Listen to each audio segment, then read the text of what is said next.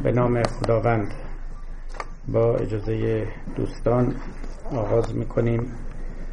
سخنانمون رو امروز در این روز بسیار گرم سوزان خردادی.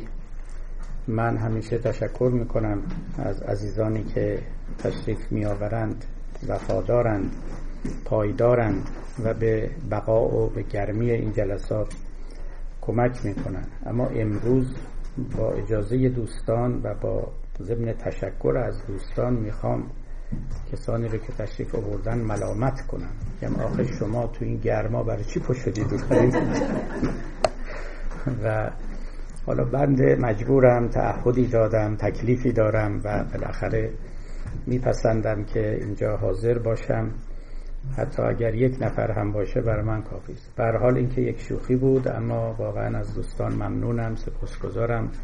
مخصوصا در ماه رمضان تحمل این گرما تحمل این راه و آمدن به این محفل حکایت از کمال بزرگواری یکایک شما دارد و من به سهم خودم از همگان ممنونم.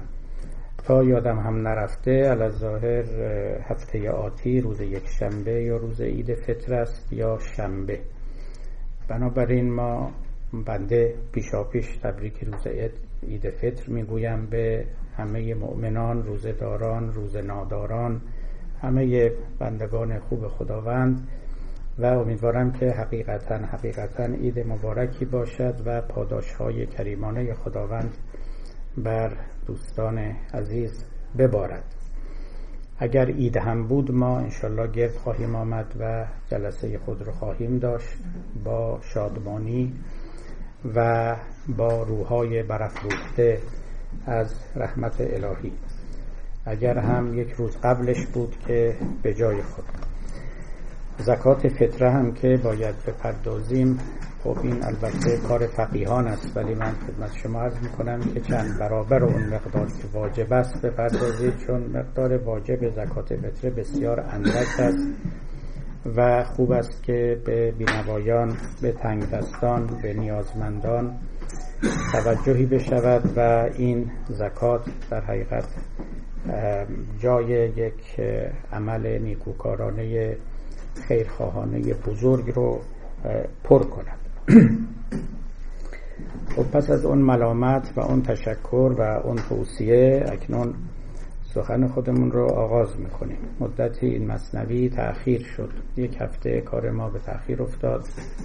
به سبب سفری که من داشتم و از دیدار عزیزان محروم ماندیم و اکنون دوباره به مولانا باز میگردیم و بحثی رو که نوبت پیشین گشوده بودیم به پایان می‌بریم. به یاد دارید که ما به پایان داستان توتی و بقال رسیده بودیم. اونجا مولانا تکبیتی را آورد که در حقیقت سرفصل بزرگی است. برای یک مبحث خیلی عظیم و پر جرفا مولانا گفت که گه چنین بنماید و گه ضد این جز که حیرانی نباشد کار دین. وقتی که به این بیت رسیدیم من به دوستان یادآوری کردم که قصه حیرت و حیرانی از مفاهیم کلیدی و اصلی مصنوی است. و مولانا بارها و بارها به این مفهوم برمیگردد و در زمینه ها و کانتکست های مختلف اون رو بیان می کند و بسیاری از معانی رو که در زمیر دارد در دل این کلمه می ریزد و از آن طریق القا و افاده معنا می کند گاهی حیرت رو همراه با عشق به کار می‌برد و تقریبا به طور مترادف اونها رو در کنار یکدیگر می نشاند گاهی حیرت رو از میوه های عاشقی و عشق برمی شمرد و گاهی هم چنان که دیدیم حیرت رو از میوه های دینداری و بلکه عین دینداری می آورد و می‌گوید که جز که حیرانی نباشد کار دین یعنی مهمترین فونکسیون مهمترین کار کرده دین القاء حیرت است. آدمی رو به حیرت بیفکند. نوبت قبل اشاره کردم که این سخن در حقیقت صادق است اما به شرط اینکه دینداری تجربت اندیش و دینداری عارفانه و عاشقانه رو در نظر بگیریم. در آنجاست که می‌توان گفت که حیرت کار دین است و تنها کار دین است. اما در مورد دینداری معرفت اندیش دینداری متکلمانه یا دینداری معیشت اندیش یعنی دینداری آمیانه در مورد آنها این نکته ضرورتا صادق نیست بلکه می‌تواند کسی یک عمر متکلم باشد یک عمر در پیچ و خم و کوچه های معرفت دینی بگردد و به جدال بپردازد گره ها ببندد گره ها بگشاید. اما لحظه ای نصیبی از حیرت عارفانه نبرد. نه تنها نبرد بلکه نوعی غرور متکلمانه و عالمانه هم او رو فرا بگیرد و به جای اینکه در مقابل یک جمال در مقابل یک منظره حیرت آور حیرت زده بماند عالمانه تصور کند که بر اون منظر تسلط دارد و اون رو می‌تواند در چنگ خود بگیرد و لذا از حیرت می‌تواند بگوریزد و دوچار حیرت نشود. این تا اینجا آمده بودیم به علاوه پاره از نکات دیگر که نوبت قبل آوردم. در این نوبت می‌خوام دنبال همون رو بگیرم و انشالله کلام رو در این باب اشباع کنم. یعنی حق مطلب بهتر ادا شود و اونچه که در زمیر مولانا بوده در اندیشه او میگذشته و در جای جای مصنوی یا دیوان شمس به اونها اشاره کرده اونها رو یادآوری کنم و جمع کنم در کنار هم بنشانم. شاید به یک نکات تازه هم برسیم. حتی ممکنم هست که پاره نکات انتقادی هم در این باب من مطرح کنم. بالاخره در مقابل بحث حیرت مولانا نباید حیرت زده ایستاد. این حیرت او رو باید عالمانه تحلیل و تنقید کرد. فوق مسئله مهمی است و به دلیل اهمیتش باید به آن پرداخت. ببینید من در یک کلام و با یک مثال عرض می کنم تقریبا که قرض مولانا از حیرت چیست و البته این مثال و این بحث مختصر نمی‌تواند وافی به مقصود باشه. بعد از آن اون وقت سخن رو بست می دهم و مصادیق دیگری رو هم از مولانا در میان می آورم تا مسئله هرچه بازتر و شکافته تر شود. شما در نظر بگیرید که یک عالی یک طبیبی مواجه می شود با یه بیماری. بیمار یک خانمی است. خانم فوق العاده زیبارو.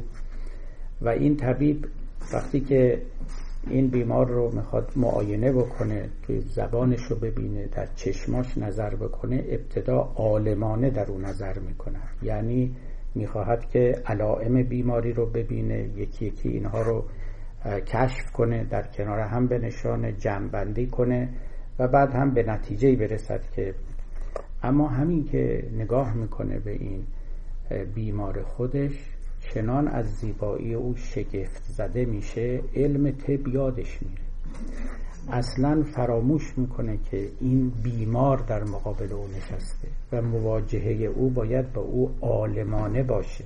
یعنی آنالیتیک یعنی گره گشایانه یعنی بدون مفتون شدن بدون شیدا شدن بدون عاشق شدن بیطرفانه و با فاصله به اصطلاح دیتچد بدون تعلق نسبت به موضوع ملاحظه و مشاهده خودش در او بنگره. اما این تحیر مانع از اون نگاه علمی می شود و او رو چنان وابسته به این موضوع می‌کنه که فکر بر کنار میره. همون که مولوی میگه حیرتی را باید که روبد فکر را.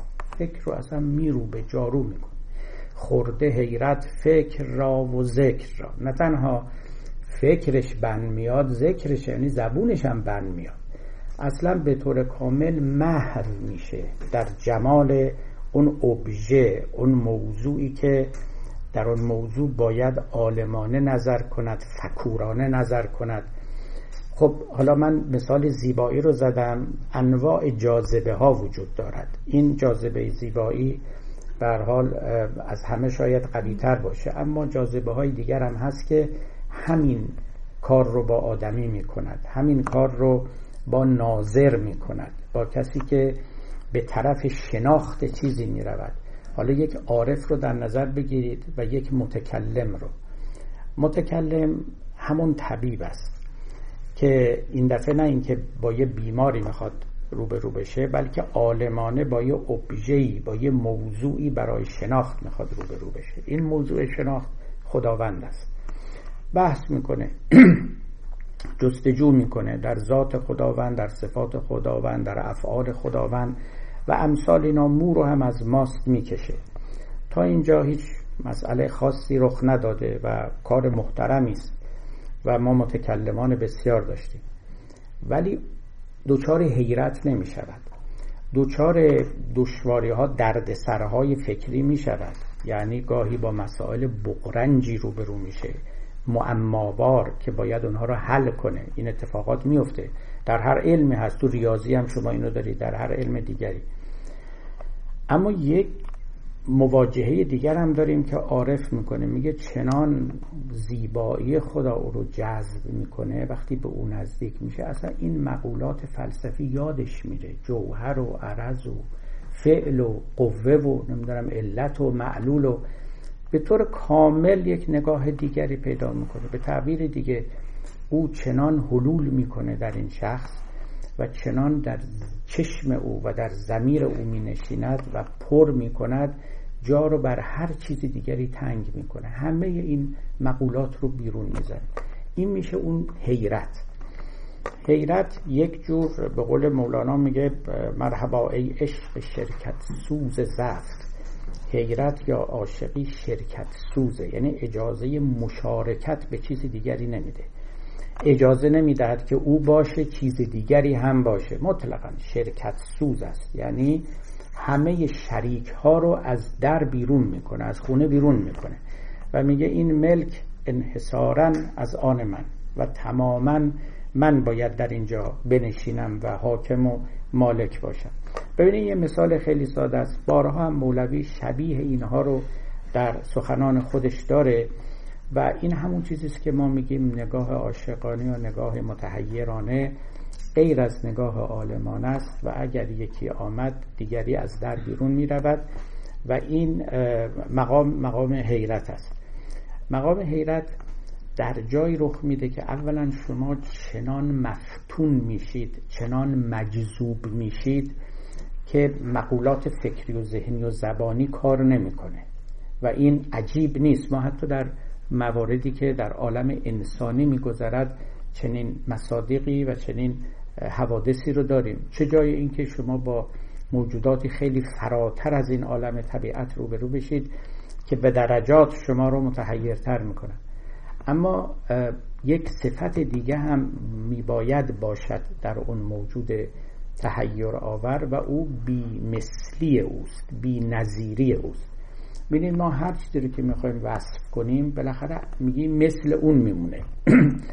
حتی وقتی که زیبایی شما شاعران رو مثلا ببینید دیگه مایه تمام سنگ تمام می‌ذارن در وصف معشوق خودشون که قدش مثل سرو صورتش مثل گل مثل ماه مثل خورشیده همه این چیزها که همه شنیدید. مثل اینه یعنی ماه رو بالاخره دارن خورشید رو دارن گل رو دارن بوستان و سرو و چیزها رو دارن تا از اینا استفاده کنن برای اینکه وصف معشوق خودشون رو بگن. شما فکر کنید یه موجودی مثل هیچ چیزی نباشه. نه اینکه اندکی اصلا مطلقا مثل هیچ چیز دیگری نباشه. شما چی می‌خواین بگین در پاره زبانتون کار نمی‌کنه. من از شما بپرسم بگم شما چی دیدی؟ و شما چی میگید به من؟ میگه چیزی دیدم مثل اون خب مثل هیچی نبوده. هیچی. ذهنتونم کار نمی‌کنه. برای اینکه ذهن ما هم با همین مفاهیم آشنا کار می‌کنه. یه موجودی در اومده مطلقا ناآشنا. مطلقا ناآشنا مثل هیچ چیزی نیست. بدیهی این همون مقام حیرته. مقام حیرت یعنی مقام که من یه چیزی دیدم یه چیزی فهمیدم که مثل هیچ چیزی نیست. بنابراین برای همینه که بعضی از فیلسوفان بحث می‌کردن آیا به خدا چیز میشه گفت یا نه. می‌تونیم بگیم خدا یه چیزیه. چون همین که اینو بگین مثل اینکه یه چیزی میشه در میان بقیه چیزها. حتی اینم نمیشه گفت. من یه چیزی فهمیدم که هیچ نامی ندارد و تا کنون واجهی برای او وضع نشده است. مثل هیچ چیز دیگری هم نیست. هیچ قالب مفهومی هم به او نمی‌خورد. هزار جامعه معنا که من بپردازم به قامتی که تو داری قصیر می آید به تعبیر سعدی. این از اون شعرهای خیلی لطیف سعدی است من خیلی دوست دارم. خب خیلی معنی داره دیگه. ببینید یک ادیب یک شاعر وقتی که وصف می‌کنه مثل اینکه یه قبای لباس میدوزه به تن موصوف میگه ولی من بر تن تو هر لباسی دوختم کوتاه اومد. پارچه های تمام دنیا رو گرفتم ولی بازم نشد. هزار جامعه معنا از اولش میگه که می‌رود که چنین دلپذیر می آید که برگذشت که بوی عبیر می آید. نشان یوسف گم کرده می دهد. یعقوب مگر ز مصر به مصر ز مصر به کنعان بشیر می آید. بعد میگه هزار جامعه معنا که من بپردازم به قامتی که تو داری قصیر می آید. به اندام تو کوتاه میاد این دقیقا همین اتفاقی است که در مقام حیرت میفته هیچ لباسی به تن او نمی‌خوره. حالا که از سعدی گفتم یک غزل دیگرش هم اشاره بکنم. اونم در لطافت دست کمی از این نداره و همین مضمون رو میگه. رها نمی کند ایام در کنار منش که داد دل بستانم به بوسه از دهنش همان کمند بگیرم که سید خاطر خلق بدان همی کند و درکشم به خیشتنش بعد این بیت رو میگه غلام قامت اون لعبتم. که بر تن او بریده اند لطافت چو جامه بر بدنش. هزار هزار آفرین آدم به سعدی بگه هنوز دلش خونک نمیشه. از بس این لطیف این بیت. غلام قامت اون لعبتم که بر تن او بریده اند لطافت چو جامه بر بدنش. میگه بر قامت تو یک لباسی از لطافت بریده اند لباس دیگری به تن تو نمی‌خوره. باری اینکه آدم با چیزی مواجه بشود که ببینه در هیچ فرهنگی نامی برای او نیست. در هیچ منظومه معرفتی مفهومی و قالب مفهومی برای او نیست. هم ذهن هنگ می‌کنه ایسته هم زبان میسته توجه می‌کنه این میشه مقام حیرت این میشه مقام حیرت این میشه همون که گفت که حیرتی آید که روبت فکر را خورده حیرت فکر را و ذکر. خب حالا به اینجا که می‌رسیم مطلب تمام نمی شود یعنی در اینجا در واقع تازه آغاز می شود مسئله. در دینداری عارفانه و تجربت اندیشانه ما به حیرت می رسیم و این حیرت البته اقتضاعات خودش رو داره. چند تا اتفاق مهم در اینجا میفته یکی این که ما این موجود رو انگاه راز آلود مینامیم. بنابراین حیرت در حقیقت محصول مواجهه با رازهاست در این عالم. من این رو قبلا هم خدمت دوستان گفتم اینجا هم تکرار می‌کنم. کلمه راز از کلماتی است که فقط تو عرفان پیدا میشه. شما تو فلسفه پیدا نمی‌کنید تو علم هم پیدا نمی‌کنید. اگر هم اونجاها بگویند اونا مجازن میگن. اونجایی که حقیقتا سر یا راز پیدا میشه همون جایی است که حیرت هم پیدا میشه. ببینید و این حیرت ها زدوده نمی شود اصلا حیرت زدوده نمی شود اون راز گشوده نمی شود رازی که گشوده بشه راز نیست. حیرتی که زدوده بشه حیرت نیست. یک معطلی یک توقف ابتدایی است و یک نوع جهلی است که بعدا از میان می رود حالا چه جهل علمی باشه جهل فلسفی. اما راز اصلا راز است با تمام وجود رازه. یعنی اگر شما برای اون چیزی که با او مواجهه پیدا کردید و هیچ قالب مفهوم پیدا نمی کنید اگر پیدا کردید و او رو توانستید در تحت سلطه تفکر بیاورید اون از ابتدا راز نبوده اصلا. اون به طور کلی میگریزد مثال خوبی که مولانا در دفتر ششم داره میگه جایسوزن در مکان چون در رود. فوق العاده مثال خوبی. فکر کنید یه چیزی باشه تو این عالم که جای خودشو میسوزونه. خب این اصلا هیچ جا نمی‌تونه بشینه دیگه. هر جا رو هر چی اینو بشونیش اونجا علاو می‌گیره میشه. جایی باقی نمیمونه. موجود رازالود مفهوم سوزه. یعنی همین که شما به قالب مفهومی میارین قالب رو میشکنه. و نمی گنجه در اون قالب. خب هزار جامعه معنا که من بپردازم به قامتی که تو داری قصیر می آید. هر لباسی که بدوزم کوتاه میاد به تن تو. به هیچ وجه نمیشه لباسی دوخت که به اندام و به اندازه باشه. خب مفهوم راز از اینجا پیدا میشه. اصلا اگر چنین چیزی نبود ما راز نداشتیم توی عالم. خیلی ها راز رو با امر مجهول یکی می‌گیرن. خیلی مجهولات هست که ما نمی‌دونیم. بنده مثلا تلفن شماره تلفن شما رو هم نمی‌دونم. ولی این شد جزو رازهای عالم. اولا خود شما که می‌دونید خیلی های دیگه هم می‌دونن. به منم بگید منم خواهم دانست. یا خیلی چیزهای دیگه. بنده ممکنه ابعاد این اتاق رو درست ندونم تا سانتیمتر و میلیمترش. حالا این شد جز رازهای عالم. یا مثلا در نجوم در باب کهکشان ها حالا مثال های ساده هست. در اونجا هم ما خیلی چیزا نمی‌دونیم. اما اینا جزو رازهای عالم نیست. اینا گشودنی است اینا بالاخره یه روزی کشف میشه کشفم نشه. علل اصول کشف شدنی است یعنی چیزی نیست که ما بگیم میگریزد از ابزارهای علمی ما یا از تفوق فکری ما. اما یه چیزهای دیگه هست اصلا چنان که گفتم نه اینکه مثل هیچ چیزی نیست.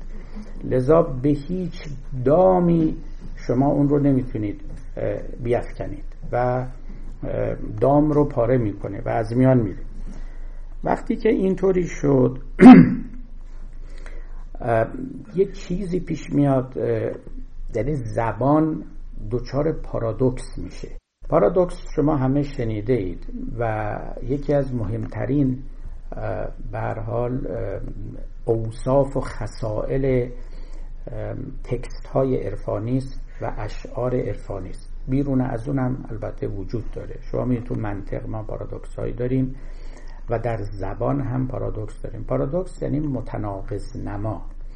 یعنی دو مفهوم در کنار یکدیگر قرار می‌گیرن که ظاهرا با هم تناقض دارن.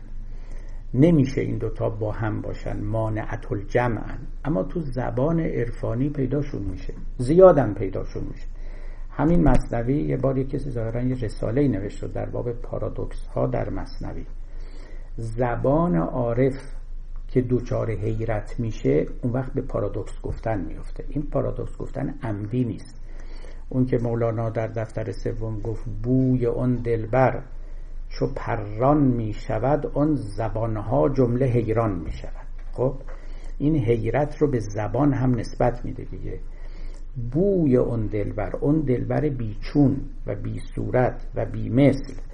همین که بوی از او به مشام می‌رسه و زبان عزم بر ابراز و اظهار این می‌کند که چه فهمیدم و چه شنیدم و چه چشیدم زبان پارادوکسیکال میشه.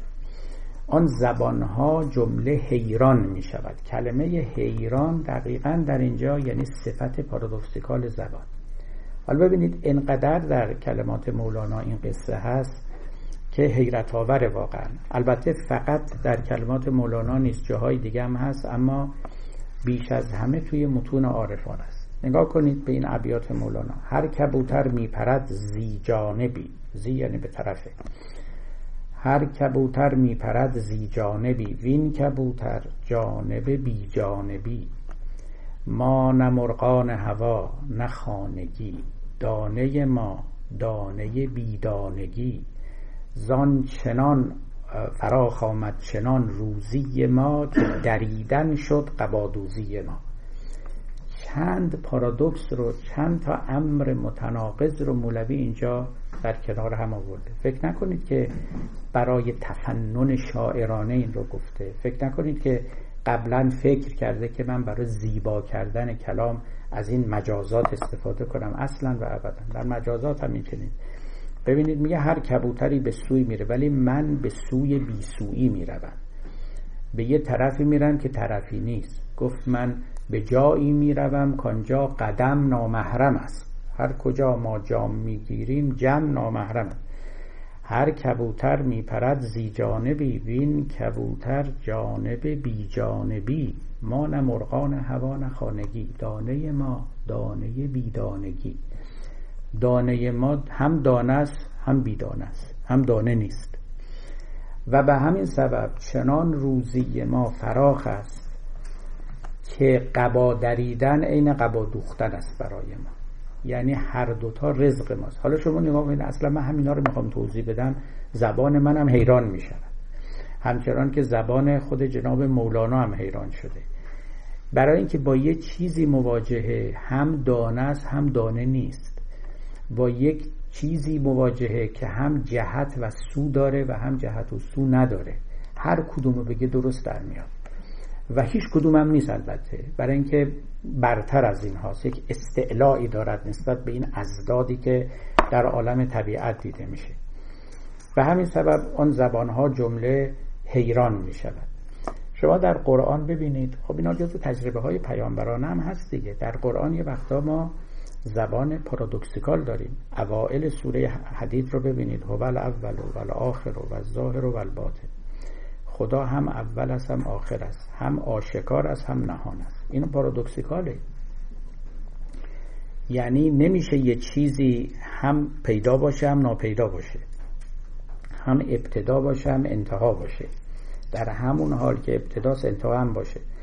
این میشه پارادوکس. و از همه بالاتر که مولوی بارها تکرار می‌کنه اون آیه قرآن است که و ما رمیت از رمیت ولکن الله رما وقتی که تو تیر افکندی تو تیر نیفکندی بلکه خدا تیر افکند.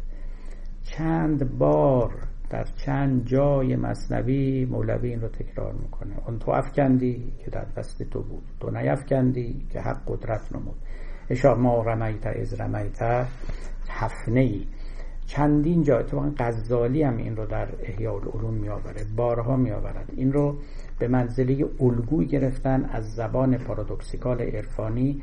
وقتی که شخص عارف یا پیامبر مواجه می شود با خدای بیچون. خب این پارادوکسیکالیتی که خاص زبان عرفانی است می تواند یک درجه تنزل پیدا کنه. ادیبان هم از او تقلید بکنن. اما اونا فقط تقلیده. که وقتی که حالت تقلیدی پیدا کرد دیگه بهش پارادوکس نمیگن به اصطلاح خود ادبا میگن صنعت تباق ببینید سعدی به این خیلی توجه داشته و یکی از وجوه زیبایی شعر سعدی هم همینه که به این بیان پارادوکسیکال خیلی نزدیک شده. اینکه میگه که از اون درویش پرسیدن که دلت چه خواهد؟ گفت اون که دلم هیچ نخواهد. توجه می‌کنید این پارادوکس نیست. اما خیلی نزدیکه به اینه. یا میگه به باغ رفتم بوی گلم چنان مست کرد که دامنم از دست برفت. می‌خواستم یه دامن گل بردارم اما بوی گلم چنان مست کرد که دامنم از دست برفت. پارادوکسایی که سعدی در کلام خودش داره پارادوکسای عملیه نه نظری. الان شبیه همین که گفتم. شما یه سبد دستتون گرفتید رفتید که گل بچینید. اما چنان مست بوی گل میشه اصلا فراموش می‌کنید سبد هم از دستتون میفته خودتون هم یه گوشه تو اون باغ میفتید این در عمل غیر قابل جمع است. جمع آوری گلهایی که بویشان مست کنند است. این عملا به یه تناقضی برخورد یا در اون غزل خیلی لطیفش می‌گفته بودم چو بیایی غم دل با تو بگویم. چه بگویم که غم از دل برود چون تو بیایی؟ اصلا این نمیشه. در عمل این اتفاق نمیفته برای اینکه همین که من چشمم به تو میفته همه غم ها یادم میره. تا تو نیستی میگم وقتی بیای درد دل کنم. تو بیای اصلا دیگه درد دلی ندارم دیگه دلم درد نمی‌کنه. این خوب میشه. توجه می‌کنی؟ فوق العاده این. یا اینکه در اون جای دیگه میگه که گفته بودی قیامت هم بینند این گروهی محب سودایی. بین چنین قد دلستان که تو راست خود قیامت بود که بنمایی. میگه تو گفتی فقط روز قیامت شما ها می‌تونید منو ببینید. ولی هر وقت که تو این قد تو نشون بدی خودش میشه قیامت. این خودش یه قیامت این که تو داری قیامت است نه قامت. و نتبسم که معجز است و کرامت. و بعد چشم مسافر چو بر جمال تو افتد عزم رحیلش بدل شود به اقامت. یه مسافری بلند شده اومده دو روز شما رو ببینه برگرده. تناقضی تو این کار همین که تو رو می‌بینه همونجا میمونه. اصلا دیگه بر نمیگرده. یک تناقضی در کاره. سعدی خیلی استفاده کرده از این تناقضهای عملی و فوقلاده است. میگه ز دست گریه کتابت نمی‌توانم کرد. که می نویسم و اوراق می شود مقصول. میگه من از بس گریه می‌کنم نمی‌تونم چیزی بنویسم. چون همین که می نویسم شسته میشه. می‌رود هم تو اشک میرزه رو کاغذ. مثل امروز نبوده با خودکار بیکا یا با کیبورد و اینها با مرکب و قلم می نوشتن وقتی که آب روش می ریخته خب شسته می شده از بین می رفت یا ضرورت است که روزی به سوزد این اوراق. کتاب آتش سعدی نیاورد اغلا میگه این کلمات من چنان آتشینه که وقتی رو کاغذ میارم کاغذ آتیش می‌گیره. بنابراین عملا باز چیزی باقی نمیمانه. یا همه اینا سبکتر میگه من دیگر شعر نخواهم بنویسم که مگس زحمتم می‌دهد از بس که سخن شیرین است. میگه نمی‌ذارن مزاحم من میشن چون همین این کلمات شیرین که رو کاغذ میاد مگس ها میان روش میشینن. اینا شاعران است. اما اونچه که در سخن مولانا شما می‌بینید زبان حیرانی است زبان پارادوکسیکالی است که از مواجهه با امر بیچون با امر بیمثل با امر رازآلود پدید آمده است. اون وقت زبان رازآلود می شود و پارادوکسیکال می شود من چند نمونهش رو براتون ذکر کردم. بعدا حالا براتون اجازه بدید یک غزل خیلی مشهوری که مولانا داره که خیلی هم گفتن غزلای سورئالیستیه. سورئالیسم جزو مکاتب ادبی و مکاتب هنری حتما با اون آشنایی دارید. یعنی شخص نقاش یا شخص ادیب یه فضایی رو برای شما ترسیم می‌کنه که این فضا فوق فضای ریله و فضای واقعی است که ما می‌دونیم و هنرمندان مجلس ما اینو خوب می‌دونن. یعنی همین اتفاقات عجیب میفته فضای رویایی است در واقع. همون اتفاقاتی که تو خواب میفته یعنی علیت به هم می‌خوره زمان و مکان از میان میرن ابعاد در هم فرو می‌روند و به طور کلی شما با فضای روبرو میشید که مطلقا توی بیداری اون فضا نمی اینا روش میگن سوریال پاره از غزلهای مولانا که حالا انشالله در نوبت تفسیر غزلها در اوتلند من اونها رو دست کم یکیش رو مطرح خواهم کرد چون یک بعد از ابعاد شگرف شاعری مولاناست. پارهش کاملا وحیانی و سورئال و رویایی است. یعنی گویی که داره رویا می‌بینه مولوی و برای ما داره اینها رو بیان می‌کنه و بنابراین بعد تعبیرشون کرد. باید گفت چی؟ این غزل که از مشهورترینشه. میگه داد جاروبی به دستم آن نگار گفت که از دریا برانگیزان قبار خب در خواب دیده دیگه اینو قاعدتا. یعنی باید اینجوری فکر کرد که در خواب دیدم نمیگه. ولی خب اینجوری باید بفهم. در خواب دیدم که اون نگار آمد پیش من یه جاروی به من داد گفت یا دریا رو جارو کن. و این قبارها و خاکهایی که روی آب دریا نشسته اینها رو بزدا و بردار از میان. باز آن جاروب را زاتش بسوخت گفت که از آتش تو جاروبی برار بعد جارو از من گرفت سوزوندش. گفت حالا از خاکستر این جارو یه جارو درست کن. یه جاروی دیگری. سورئالیسم رو می‌بینید؟ اتفاقی که هیچ وقت در بیداری نمیفته کردم از حیرت سجودی پیش او. گفت بی ساجد سجودی خوش بیار از فرط حیرت در مواجهه با این واقعه من سجده کردم. بشه گفت نه من سجده بی ساجد می‌خوام. فعل بی فاعل می‌خوام. تو هستی و سجده می‌کنی. من می‌خوام نباشی ولی سجده بکنی. ببینید چند پله چند پرده داره بالا می‌گیره مولانا. گفت بی ساجد سجودی خوش بیار. آه بی ساجد سجودی چون بود. گفت بی چون باشد و بی خار خار. بهش گفتم آخه بی ساجدم مگه سجودی داریم؟ گفت بله بیچونی همینه. یه چیزی است که مثل نداره. ساجدی که با سجود باشه سجودی که با ساجد باشه که همه جا هست. من از تو یه چیزی رو می‌خوام که بیچون باشه. هیچ نمونه و نظیری نداشته باشه. خب این غزل رو شما ببینید این سورئالیزمه این رازآلوده این رؤیاییه این بیچونه این پارادوکسیکاله این حیرت افکنه این یکی از اون نمونه های خیلی بارز مقام حیرت است که مولانا را چند تا غزل اینطوری داره مولوی که واقعا عجیبه. هیچ نمونه از این رو تو کل ادبیات فارسی شما پیدا نمی‌کنید. و حکایت از ارتفاعی می‌کند که این مرد اون ارتفاعات رو فتح کرده بود واقعا. و وقتی اونجا می ایستاد می‌تونست این چنین حرف بزنه.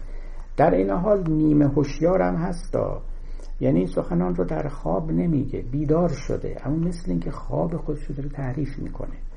اما بعدا ما که این خوابی رو تعریف کردیم می‌خوایم معنا بکنیم البته بعد دست به دامن تعبیر بشیم. چنان که خب در جای دیگری باید اون رو بسیار خوب. تا اینجا من به اصطلاح تصور مسئله رو خدمت شما گفتم که برای اینکه از حیرت و حیرانی یک تصوری داشته باشید این این مثال ها و این نمونه ها کمک می‌کنه. و همین دلیلم اون بار ارز کردم که عرفان در واقع وادی حیرت هست. فلسفه اینطوری نیست. علم اینطوری نیست. ما عرفان رو می‌تونیم علم رازها بگیم علم حیرت ها بگیم علم ولایت بگیم. اگر انتصاب به خداوند بدیم اینا خصوصیاتی است که شما نزد عارف می‌بینید و در بیانش تجلی می‌کنه. اونایی که با فلسفه آشنان می‌دونن این چنین فیلسوف اتفاقا از تناقض میگریزه. اجازه نمیده تناقض در کلماتش پیش بیاد. این به منزله یک نقص بزرگ برای یک فیلسوف یا فلسفه اوست که سر از تناقض در بیاره. فیلسوف اتفاقا ابهام زدایی می‌کنه. حالا مگر اینکه یه جاهایی یه ناچار ابهاماتی در کار بیفته. نه اینکه یه زبانی رو به کار بگیره که اعوجاج داشته باشه و ذهن رو به شکنجه بیافکنه اینطوری نیست. ولی زبان عرفان درست با این متفاوته. بعد اینکه عارفان ما به شعر و به هنر رو می آوردن دقیقا به همین سبب بود. شعر اصلا برای گفتن ناگفتنی هاست.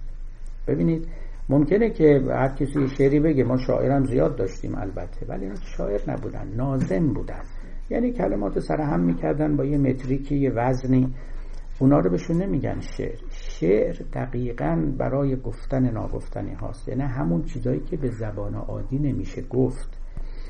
اون جاست که شعر به کمک شما میاد و به قول مولانا در هم غزلات میگه قافیه و مفعله را بو همه سیلاب ببر. میگه من همین وزن شعر هم دست منو میبنده. همینم تنگ می‌کنه فضا و مجال رو برای من. اجازه نمیده حرفم رو بزنم.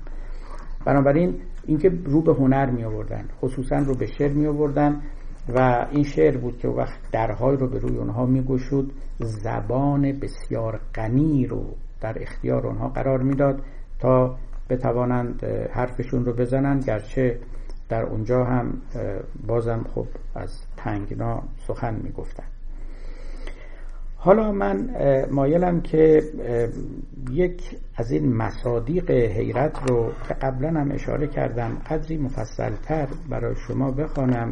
ابیاتی است از دفتر چهارم که در اونجا مولانا خیلی قوی وارد مقام حیرت میشه. نکاتی رو هم بیان می‌کنه که این نکات باید بررسی بشه. یعنی واقعا ببینیم که ما می‌تونیم همه سخنان مولانا رو در این باب بپذیریم یا نه. از بیت 1400 تقریبا این ابیاتی که من منظور دارم آغاز میشه. داند او کو بخت و محرم است زیرکی ز ابلیس و عشق از آدم است. براتون گفته بودم این که تعبیراتی است که در انجیل هست و البته در میان مسلمان ها هم رواج یافته که ابلیس زیرک بود یعنی محاسبگر بود یعنی عقل شیطانی رو به کار افکند و ادعای برتری کرد و سجده بر آدم نکرد و نهایتا هم رانده شد. زیرکیش بیشتر از این جهت بود که با خدا چون و چرا کرد. در مقابل او ایستاد. بیچون و چرا به امر او گردن ننهاد. اما ملائکه دیگر اینطور نبودن خیلی راحت فرمان برداری کردن و پاداش خودشون هم گرفتن لذا میگه کسی که نیکبخت است می‌داند که زیرکی از ابلیس است و عشق از آدم است. عاشق چون و چرا نمی‌کنه. هر چه که معشوق فرمان میده انجام میده. البته معشوق فرمان هم نمیده. به قول هگل می‌گفت عشق فرمان نمی‌دهد. به قول مولانا گفت که عشق را با پنج و باشش کار نیست. مقصد او جز که جذب یار نیست. حرکت عاشق مجذوبانه است. یعنی جاذبه معشوق او رو به حرکت وامی داره نه فرمان معشوق. یکی از ایرادایی که هگل به دین یهودی می‌گیره البته به اسلام هم همینطور در مقابل مسیحیت میگه در یهودیت خدا فرمان می‌دهد چون خدا اربابه. و این مقام و منزلت پایین تر است از مسیحیت که خدا فرمان نمی‌دهد. خدا با جاذبه عاشقانش مردم رو جذب می‌کنه. در انجیل هست عیسی می‌گوید که شما بنده خدا نیستید شما دوست خدا بندید من اومدم اینو به شما بگم. شما مقام بردگی ندارید. خب این که مولوی در اینجا میگه همینه. داندان کو نیک بخت و محرم است. هر که نیک بخت است و محرم اسرار است محرم حقایق است او می‌فهمه خوب و می‌داند که زیرکی ز و عشق از آدم است. زیرکی اساسا کار ابلیسان است. یعنی چون و چرا کردن و محاسبه گر بودن و فکر سود و زیان کردن و با محبوب یکی بدو کردن چرا اینو به من دادی چرا ندادی چرا اینو از من خواستی چرا نخواستی اینا اینا کار عاشق نیست. بعد مثال می‌زنه مولوی. این زیرکی همیشه در مقابل حیرانی و عشق میاد. این رو برای همین انتخاب کردم. زیرکی یعنی که حیرت نیست. می‌گوید که مثالش زیرکی سباهی آمد در بهار. کم رهد غرق است او پایان کار. عشق چون کشتی بود بحر خواص کم بود آفت. بود اغلب خلاص. مثال میده میگه زیرکی مثل شناگری میمونه. شناگری در بهار در دریاها. کمتر نجات پیدا می‌کنه. نهایتا غرق میشه. آدمی که دل به دریا می‌زنه تن به آب می‌زنه و می‌خواد یک اقیانوس رو بپیماید. غرور او رو گرفته و بر بازوی خودش بر فن شناگری خودش تکیه می‌کند. این شخص زیرک شناگر ماهر کم رهد. غرق است او پایان کار. کمتر اتفاق میفته که نجات پیدا کنه. نهایتا غرق میشه هلاک میشه. ولی عشق چون کشتی بود بحر خواص کم بود آفت بود اغلب خلاص. عشق و یا حیرانی که همزاده اوست مثل کشتی میمونه. در کشتی هم شما بنشینید ممکنه آفتی به شما بخورد ولی کمتر این چنین است. چیه بود اغلب خلاص. در بیشتر موارد شما خلاص یعنی جان می‌برید. بعد توصیه می‌کنه. هل سباحت را. رها کن کبروکین نیست جیهون نیست دریا. نیست جیهون نیست جو. دریاست این. وانگهان دریای ژرف بی پناه در رو باید. هفت دریا را چو کام. خب اینجا مولوی توصیه می‌کنه که پس شناگری رو بذار کنار. به عقل تکیه نکن. هل سباحت را. رها کن کبروکین غرور رو هم فرو بنه. اینجا برو تو کشتی بنشین. اینجا تکیه بر بازوی خودت نکن اینجا کجا؟ در مقابل یه دریایی که میگه نیست جیهون نیست جو دریاست این. فکر نکن یه حوز کوچکه یه جوی کوچکه. دریاست. اونم نه دریای معمولی. دریایی که در رو باید هفت دریا را چکا. مولوی در اینجا قاعدتا داره یکی از تجربه های خودش رو با ما در میان می‌گذاره. وجود رو عالم معرفت رو ملکوت رو خداوند رو مثل یک دریای ژرف بی پایان می‌بینه که خود رو در اون انداختن بدون اینکه یک راهنما و دستگیری داشته باشیم نهایتا به هلاک میافکنه ما رو. بنابراین میگه که اینجا جای شناگری نیست. هر جای دیگه دلت می‌خواد بکن تو فلسفه برو شناگری کن. یعنی مهارت فلسفی نشونه تو علم همینطور. اما وقتی که وارد معرفت اشراقی و ابر آگاهانه شدی یعنی همون عرفان در اونجا کاملا باید حالت تسلیم داشته باشی. هل سباحت را. رها کن کبرکین بعد داستان پسر نوح رو میاره دیگه. عشق چون کشتی بود بحر خواست کم بود آفت بود اغلب خلاص. زیرکی بفروش و حیرانی بخر. زیرکی زن است و حیرانی بسر. مقابل هم می‌گذاره اینا رو. در اون اون مقامی که حالا اون مقام رو خیلی تعریف نکرده برای یه مقامی از مقامات معرفت و آگاهی هست در اونجا زیرکی به کار نمیاد. حیرانی به کار میاد. خب ببینید من اولین مثالی که برای شما زدم همین بود دیگه. شما به زیبایی یک محبوب اگه می‌خواد پی ببرید که پی بردن باید محوش بشید. اگه میکروسکوپ بذارید بخواید ببینید زیبایی زایل میشه. درسته یا نه؟ شما یک گل زیبا یک انسان زیبا رو بخواید ببینید فقط از طریق استغراق انجذاب. محو شدن خود رو باختن و به قول مولوی شناگری رو کنار گذاشتنه. باید به عظمت این دریا اذعان بکنی. فکر نکنی یه جوی کوچه که دو تا پارو بزنی از این ور به اون ور رسیدی. باید اذعان بکنی. باید قبول کنی که هر چی هم به اصطلاح دارو خورده باشی و دوپین کرده باشی بالاخره انرژی تموم میشه این وسط. دریا خیلی بزرگتر از اونه که از این سر تا به اون سرش رو بپیمایی. باید توی کشتی بشینی. این اذعان اولیه همون زیرکی بفروشه.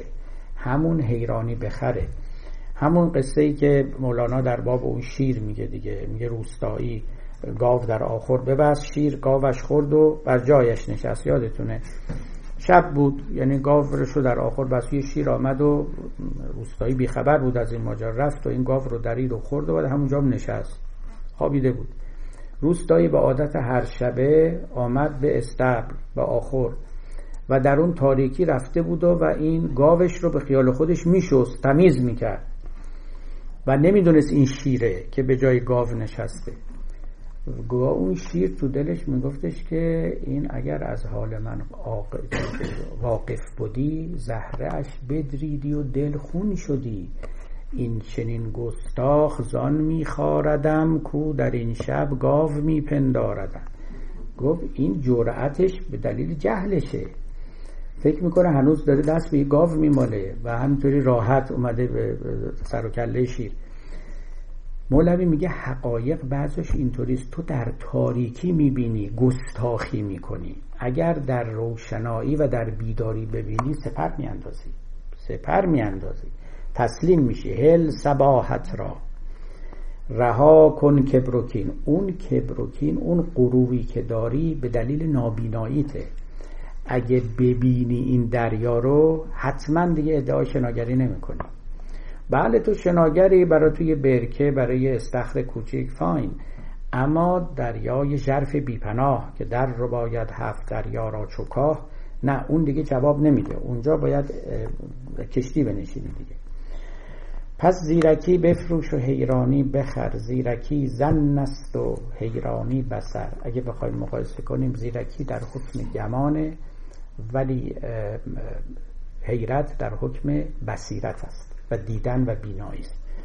پس یه جا شما با غرق شدن و محو شدن در جمال یک موجودی اون رو می‌شناسید یه جایی هم فاصله می‌گیرید ولی این شناخت غیر از اون شناخته. اینجا یه چیز دیگه گیرتون میاد. این این زیرکی اون اون رو به شما نمیده بلکه زداینده اونه. خب بعد مولوی حرف دلشون می‌ذاره میگه عقل قربان کن به پیش مصطفی. حسبی الله گو که الله کفا. میگه به این دلیل است. اون مرحوم فیض کاشانی شعری داره میگه مصطفی اندر جهان وانگه کسی گوید ز عقل. پیغمبر هست بازم اسم عقل رو ببریم. اون دیگه عقل عقل است. عقل اقلاست. پیش او عقل کار نمی‌کنه. حالا مصطفی یعنی وحی.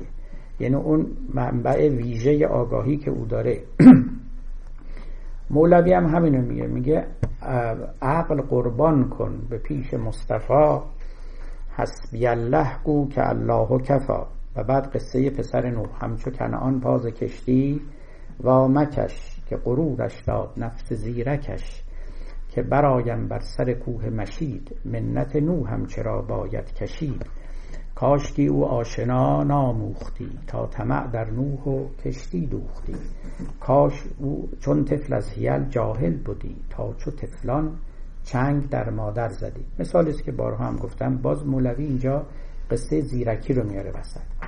میگه ببین وقتی که طوفان و سیل همه جا رو گرفت خب کشتی نوح کشتی ساخته بود به امر خداوند. و صدا زد. من جمله فرزندش رو گفت بیا در کشتی بنشین. انه لا آسم الیوم من امر الله. هیچ کسی امروز از امر خدا نجات نخواهد یافت. یعنی فرمان الهی که رسیده که همه هلاک بشن. مگر کشتی نشینان.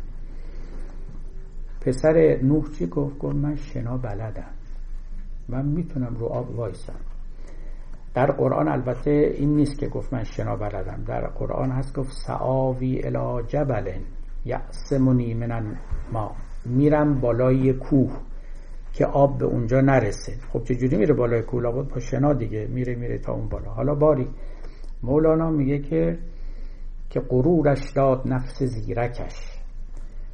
زیرکی و غرور رو ببین با هم میاره که برایم بر سر کوه مشید منت نو هم چرا باید کشید. بعد میگه کاش که او آشنا نامود کاش این شنا رو بلد نبود. کاش این یه ذره دانش رو نداشت. و چنگ در نوح می‌زد و به دامن او می آویخت و در کشتی او می نشست و هلاک نمی‌شد. داره به کی میگه؟ داره به ماها میگه دیگه داره به همه میگه داره به کسانی میگه که غرور علمی اونها رو می‌گیره و از حیرت فرار می‌کنن. حقیقت اینه که مولوی توصیه ویژه در اینجا داره. میگه که در دین چون بحث عقل قربان کن پیش, مصطفاست دیگه میگه در دین یه جاهایی تا یه جایی با قدم علم میریم تا یه جایی با قدم علم کلام میریم بحث های متکلم فیلسوف. از یه جایی به بعد چه که نصیبمون میشه از جنس حیرت است. یعنی باید با قدم حیرت بریم. اونجا دیگه فلسفه و علم کار نمی‌کنه. اونجا دیگه وقتی که نوح فریاد زد گفت بیا تو کشتی ما بشین نباید بگم من شنا بلدم. و میرم بالای کوه که آب به من نرسه. این نهایت نادانیست و کار ندانیست که برایم بر سر کوه مشید منت هم چرا باید کشید؟ خب حالا مولوی ببینید یه دفعه دست از آستین حیرت میاره بیرون دیگه. در واقع در اینجا یه حرف بالاتر میگه چون رمی از منتش ای بی رشد که خدا هم منت او می‌کشد. میگه اولیایی داره خداوند. میگه تو میگه من زیر منت نوح نمی‌خوام برم. البته که باید بری. اینجا از اون جاهایی که باید منت بکشی. جاهای دیگه ممکنه نه ولی اینجا باید منتش هم بکشی التماس هم بکنی. تا تو رو تو کشتیش را بده. چیز کمی نیست. بعد میگه خدا هم منت او می‌کشد. نه فقط تو در یه جاهای خدا هم منت اولیای خودش رو می‌کشه. این از اون حرفای خیلی عجیبه.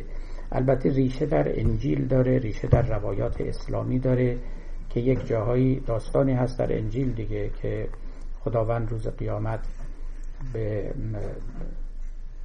بندگان خودش خطاب می‌کنه میگه من از شما خیلی متشکرم. وقتی من مریض بودم اومدید عیادت من. وقتی من تنگ دست و بینوا بودم به من کمک کردید. بعد اینا رو عیسی میگه دیگه از قول خداوند. بعد اینا میگن خدایا تو کی مریض بودی؟ تو کی بینوا بودی؟ ما ما چی کاره بودیم؟ میگه نه خب من بندگانی داشتن مریض بینوا شما به اونا رسیدگی کردیم من اونام.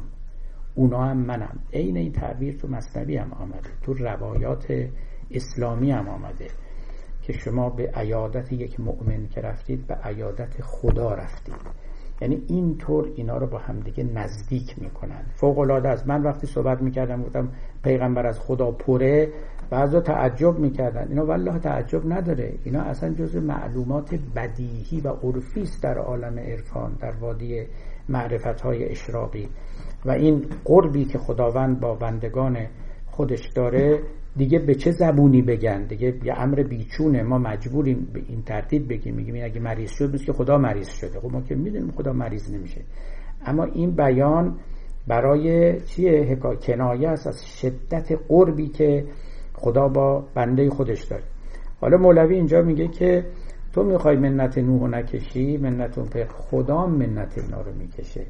این چنین بن چون نباشد منتش بر جان ما چون که شکر و منتش گوید خدا تو چه دانی؟ ای قرار ای پر حسد منت او را خدا هم می‌کشد. بعد ادامه میده کاش که او آشنا ناموختی تا طمع در نوح و کشتی دوختی. کاش چون طفل از هیل جاهل بودی تا چو طفلان چنگ در مادر زدی. یا به علم نقل کم بودی ملی علم وحی دل رو بودی از ولی. یا کاش که اصلا کمتر عالم بود. یعنی در واقع مولوی میگه همه جا عالم بودن به درد نمی‌خوره. گاهی راهزن است. برای اینکه شخص میگه بلدم خودم. من احتیاج ندارم پیش راهنما برم. احتیاج ندارم پیش ولی خدا برم. او میگه که خیلی از عالمان دین اهل وحی و الهام نیستن. برای اینکه میگن که ما که همه چی بلدیم میگه چی به ما وحی بشه؟ چی به ما الهام بشه؟ نه فقط پیغمبرا. چون خیلی از دانسته هایی که آدمیان می‌دانند یعنی اهل عرفان می‌دونن همین مولوی اینا که پیش معلمان نخونده بودن اینا رو.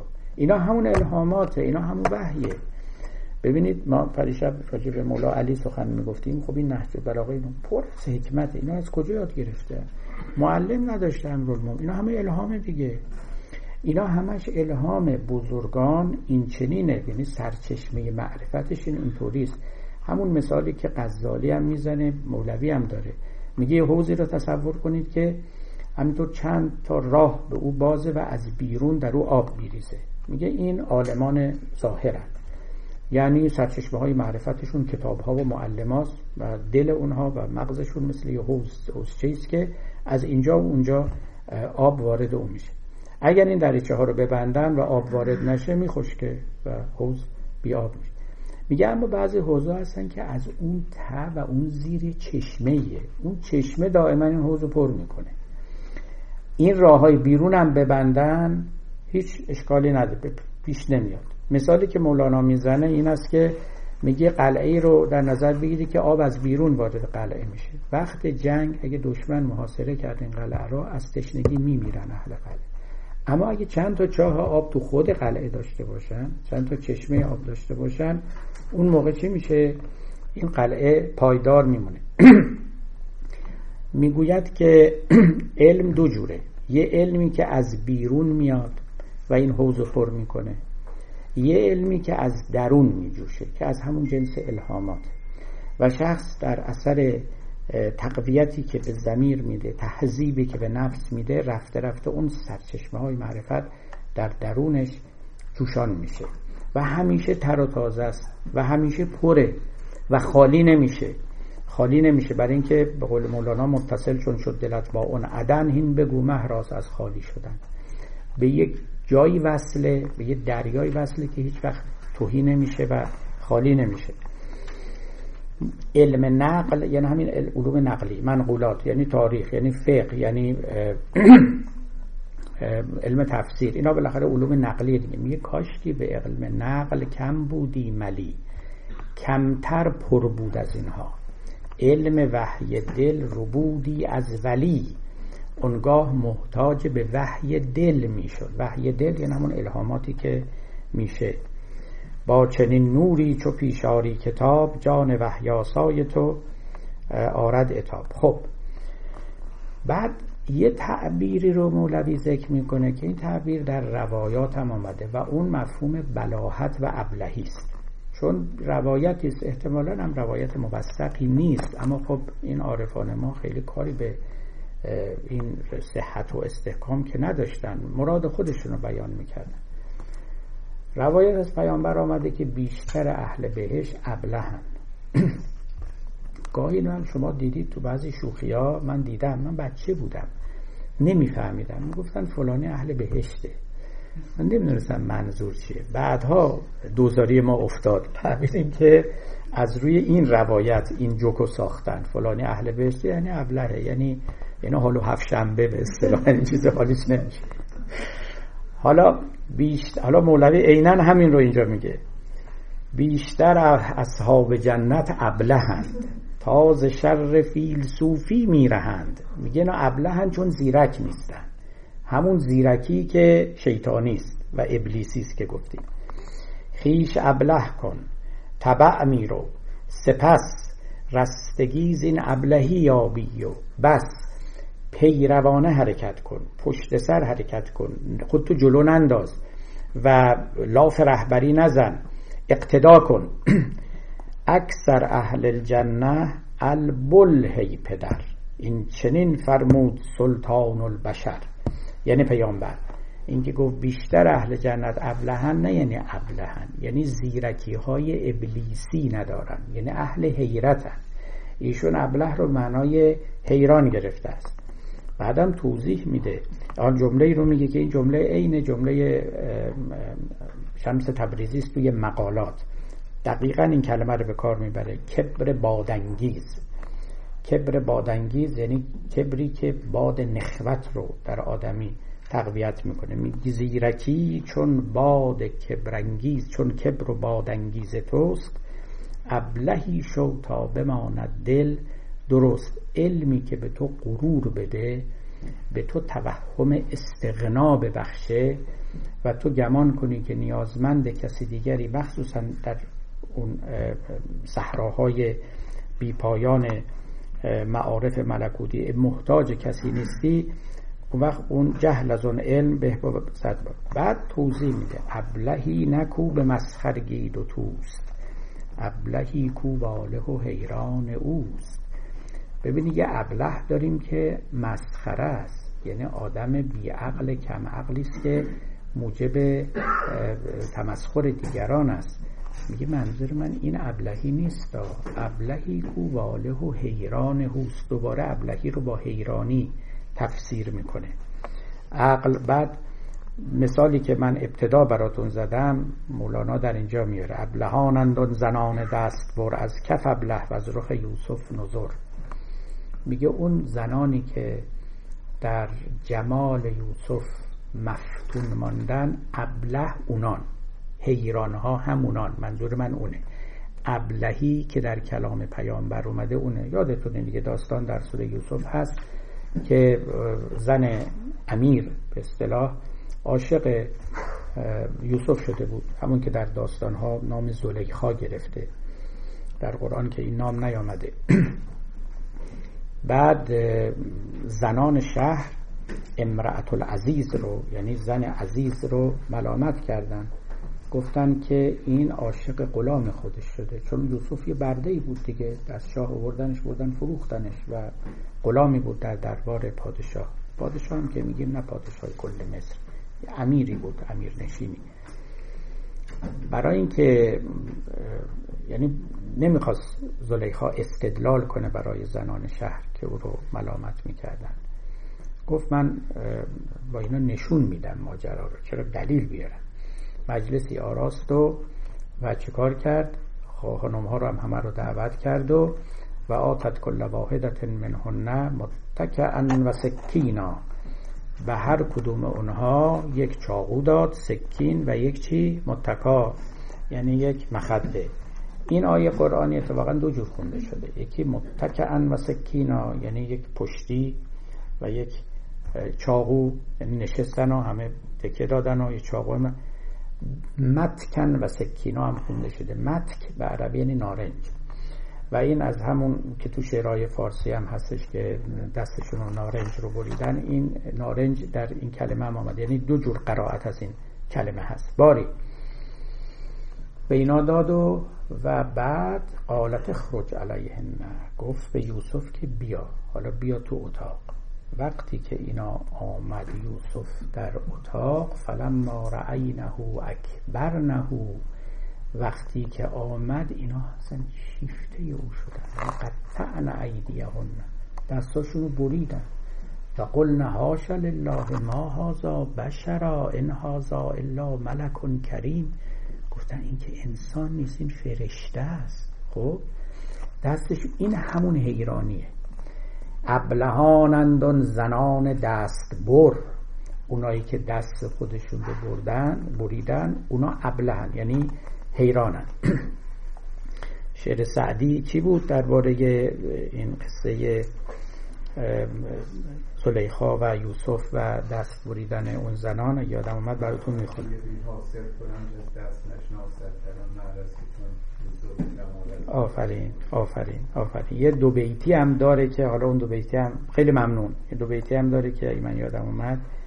بله آها بله کاش بله تا به جای ترنج در نظرت بیخبر دست ها بریدندی. بله. کاش آنان که ای به من جستند رویت ای دل ستان بدیدندی تا به جای ترنج در نظرت بیخبر دست ها بریدندی. یک حالا که اینو خوندیم یه شعر دیگه هم داره که فقط چون بر وزنه اینه اما خب مضمون خوبی داره اونم براتون بخونم. میگه رحم الله و معشر المازین. خداوند رحمت کنه گذشتگان رو که به نیکی قدم سپردندی. راحت جان بندگان خدای راحت جان خود شمردندی. لیک آنان چو زنده می نشوند کاش این ناکسان بمردند. ما هم گاهی این رو می خوندیم در خطاب به بعضی ها لیک آنان چو زنده می نشوند کاش این ناکسان بمردند. باری ابلهانند آن زنان دست بر. همون مفهوم حیرت است. از کف ابله. عقل را قربان کنند در عشق دوست. عقلها باری از آن سوی است کوست. خب پایین تر میاد. مسئله پیروی رو داره میگه. در این ره ترک کن تا ترمب تا تا یعنی تمتراق کردن لاف زدن. در این ره ترک کن تا ترمب در ره سلوک عرفانی. تا قلاووزت قلاووز یعنی پیشاهنگ تا قلاووزت نجنبد تو مجنب. هر که او بی سر به جنبد دم بود. جنبش او جنبش کجدم بود. کجرو و شبکور و زشت و زهرناک پیشه او خستن جانهای پاک. سر بکوبو را که سرش این بود. خلق و خوی مستمرش این بود. خود صلاح اوستان سر کوفتن تا رهد جان ریزه اش. زان شومتن و بعد این ابیات مشهور واسطان از دست دیوانه سلاح تاز تو راضی شود عدل و صلاح چون صلاحش هست و عقلش نی ببند دست او را ورنه آرد صد گزند بدگوهر را. علم و فن آموختن دادن تیغ است دست راه زن تیغ دادن در کف زنگی مست به که آید علم ناکس را به دست. ما وقتمون هم منقضی شده متاسفانه شما چند لحظه دیگه اجازه بدید تا من این بحث رو به پایان ببرم یا دست کم نزدیک به پایان برسید. ببینید در اینجا من این ابیات رو که من به تفصیل خواندم و تقابلی که مولوی میان زیرکی و حیرانی و عشق و قربان کردن عقل و تیغ ندادن به دست بدگوهر و ناکس و نادان اینا رو که همه رو دیدیم و آزمودیم چند تا مطلب از توش میاد بیرون. یکی اینکه یه جاهایی هست که آدم نمی‌تونه پیش رو باشه باید پس رو باشه. یه جاهایی هست که عقل کار نمی‌کنه. عقل رو باید رها کرد به جاش باید حیرت رو نشان یه جاهایی هست که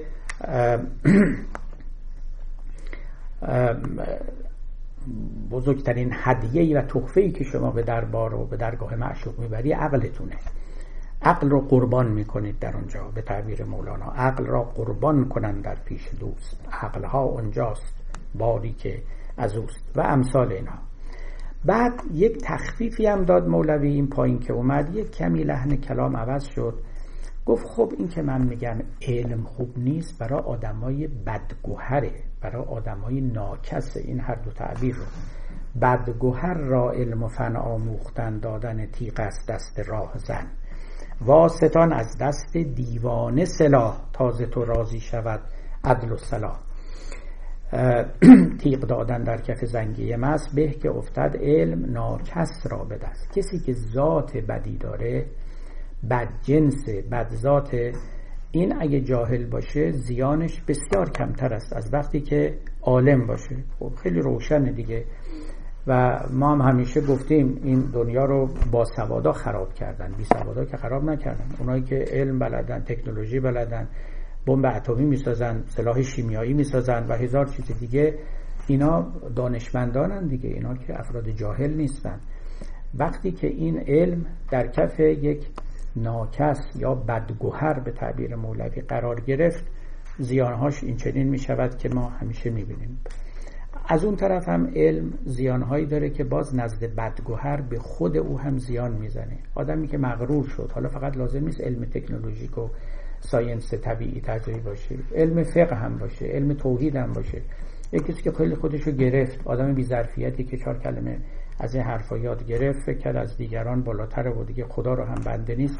این خودش رو هم به هلاکت افکنده دیگه. جهل از آن علم به بود صد بار به قول سنایی اما مولوی در این زمینه پاشو فراتر می‌گذاره. تا اینجا رو میشه فهمید. میشه هم قبول کرد. و نمونه های بسیارم داشته. مخصوصا وقتی که جهان رو طوفان می‌گیره. این خیلی مهمه. اون وقتی که نوح پسرش رو دعوت کرد به نشستن در کشتی وقتی بود که جهان رو طوفان گرفته بود. و هیچ راهی وجود نداشت جز به طرف سفینت و نجات نوح رفتن. و تکیه کردن بر خیش و بر زیرکی خیشتن عین هلاکت. مولوی پاشو فراتر می‌گذاره. در جای دیگر مصنوی در واقع حرفی که می‌زنه این است که میگه اصلا باید حیرت رو انتخاب کرد و باید دین عجایز رو برگزید. ببینید تقریبا چون و چرا کردن در امور دینی رو امر مطلوبی نمیشمونه به هیچ وجه و در هیچ مرتبه و رتبه. اینجاست که خب سخن قدری تاب می‌خوره و احتیاج به تعمل بیشتر داره. خب شما همه داستان اون پیرزنی که گفتن اون روایت البته مجعولی است. که پیامبر به او رسیدن و گفتن که خب تو خدا رو از کجا شناختی؟ او مشغول چرخاندن چرخ چی بود؟ نخریسی نخریسی. خودش بود. دستش رو از چرخ برداشت رو گفت من دستم که برداشتم این چرخ ایستاد بعد این چرخ عالم رو خدا باید بچرخونه. و معلوم جهان یه خدایی داره. نظامی هم میگه از اون چرخی که کردان از زن پیر قیاس چرخ گردنده همی گیر. ولی در طبع هر داننده ای هست که با گردنده گرداننده ای هست. خب اصل قصه البته مجعوله ولی خب مولانا استفاده عرفانی خودش رو کرده. نرفته سراغ اثبات وجود خدا. میگه خرمان کو عجز و حیرت قوت اوست. در دو عالم خفته در زل دوست. هم از اول عجز خود را چون بدید مرده شد. دین عجایز برگزید. اینجاست که ما یه کلامون تو هم میره. و با کمال ادب و احترام و خضوع خدمت مولانا جلال الدین عرض می‌کنیم که مشکل می‌توان این سخن رو با این اطلاقش پذیرفت که خرمان کو عجز و حیرت قوت اوست. در دو عالم خفته در زل دوست. هم از اول عجز خود را چون بدید مرده شد دین عجایز برگزید. برگزیدن دین عجایز یعنی دین غیر عالمانه دین کاملا جاهلانه ولا با یک استدلال باطل. تسلیم در واقع اینجا دیگه تسلیم به پیشرو شدن نیست تسلیم به جهالت شدنه. و این همون چیزیست که نمی‌توان اون رو صحیح دانست. ببینید یه بحثی بود بین صوفیا جاری بود. یعنی اگر این بحث رو غزالی مطرح نکرده بود خب آدم اصلا نمی‌دونستن چه بحث جاری بوده که آیا یک صوفی می‌تونه عالم بشه می‌تونه درس بخونه یا نه. یک فرع فقهی رو یه مسئله فقهی رو غزالی در احیاء العلوم مطرح کرده. میگه که کسی هست که اموالی رو بر یک خانقاهی وقف کرده و گفته که ساکنان این خانقاه صوفیان می‌تونن از این اموال استفاده کنن. مسئلتون اگر کسی در خانقاه هست اما ضمنا بیرون از خانقاه هم میره مدرسه درس می‌خونه. آیا اونم می‌تونه از این اموال وقفی استفاده کنه یا نه؟ آیا درس خوندن با صوفی بودن منافات داره یا نداره؟ آیا برو حلال است از اون مالی که بر خانقا وقف شده استفاده کنه یا نه؟ ببینید مسئله تا کجا رسیده بوده که اصلا شما برای اینکه یک صوفی پاک دل باشی هیچی نباید بدونی. هیچی نباید بدونی که تا فقط تجلیات الهی در وجود تو بریزه. این تجلیات الهی ممکنه یکی از صد هزار بشه بقیه همه مشیاوه و یا گرفتار یه عده افراد فریبکار بشن دیگه. گفت از هزاران تن یکی زین صوفی هند باقیان در دولت او میزیند صوفی واقعی دون بقیه همه زیر عبای او زیر لوای او و به نام او خودشون رو جا می‌زنن و بهره می‌برن. غزالی اونجا میگه نظر من هیچ اشکالی نداره. بله تصوف با علم جور در میاد. جرأتی کرده این حرف زده. و الا کسانی بودن که چرا اینو گفت؟ غزالی چون خودش عالم بود. خودش درس خونده بود. و الا کسانی بودن که خب نه رأیشون این نبود. می‌گفتن اونی که در اونجاست باید بی سواد باشه واقعا. ببینید این که میگن تقلید کردن از بزرگان از ضعف بزرگان چقدر اشتباهه این رو پاپر در نوشته های خودش داره. میگه که کانت وقتی شروع کرد به نوشتن فلسفه خودش که آلردی 75 80 سالش بود. و می ترسید که قبل از نوشتن این مطالبی که تا اون موقع فکرشو کرده بودین بمیره و نتواند این مسائل رو روی کاغذ بده اینه که به سرعت مشغول نوشتن شد. بدون اینکه حساب صحت جملات داشته باشه. بدون اینکه حساب دقت داشته باشه. همینطور ریخ رو کاغذ. لذا نوشته هاش مغلق شد. بعد ایشون میگه که یه عده فکر می‌کنن که اگه مغلق بنویسن فیلسوفن. میگه این پیروی از ضعف بزرگانه. درسته که کانت مرد بزرگ ولی این یکیش نقطه ضعفش بود که خب نرسید و نتوانست و خیلی مغلق نوشت اگه روشن می که خیلی بهتر بود. یه دی حالا فکر کردن فیلسوف شدن یعنی حرفای قلمبه سلمبه بیمعنی فارق از معنا زدن و خیلی دیگران رو به حیرت واداشتن. ما داشتیم صوفیانی که بی سواد بودن. خیلی کم همین عین القضات همدانی دو نفر یکی فتحه یکی برکه که از معلمان خودش هم بوده. میگه اینا اسم خودشون هم بلد نبودن بنویسن. هیچی بی سواد مطلق بودن یا شیخ ابوالحسن خرقانی. اما اگه آدم فکر کنه هر کی بی سواد شد و خیلی صوفی میشه این خیلی اشتباهه. توجه می‌کنید؟ و اگر از کلمات مولانا این چنین برداشته بشه که خرمان کو عجز و حیرت قوت اوست و دین عجایز آدم برگزیند و فکر کنه که این از تدین عالمانه فیلسوفانه و متکلمانه برتر است. این البته یا سخن مولانا در اینجا اشکالی داره یا یک حال برداشتی است که برداشت صحیحی نمی‌تواند باشد. خیلی خوب امیدوارم که سخن ما تا حدود زیادی روشن باشه و در مورد حیرت از شما ازاله حیرت کرده باشه. و السلام علیکم و رحمت الله. سلام و تشکر دکتر. امروز هم روز پدر بوده. به شما پدر متشکرم. مرسی متشکرم. بنده هم به همه پدرهای مجلس همه تبریک عرض می‌کنم به اونایی که بعدا پدر خواهند شد. به اونا به مادرهای مجلس چون اگه مادرها نباشن پدری به وجود نمیاد. اگه فرزندان نباشن باز پدری نخواهیم داشت.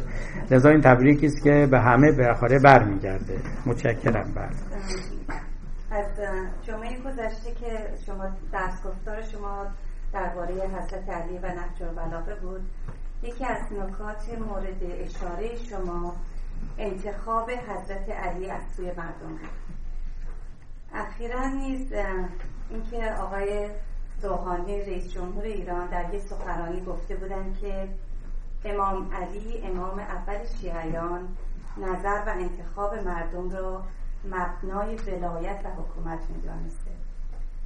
در مقابل روز گذشته آیت الله مکارم شیرازی با اشاره به اینکه آقای روحانی یک صفحه از نهج و بلاغه را دیده و بقیه رو ندیده گفت آیات درباره ولایت در قرآن زیاده.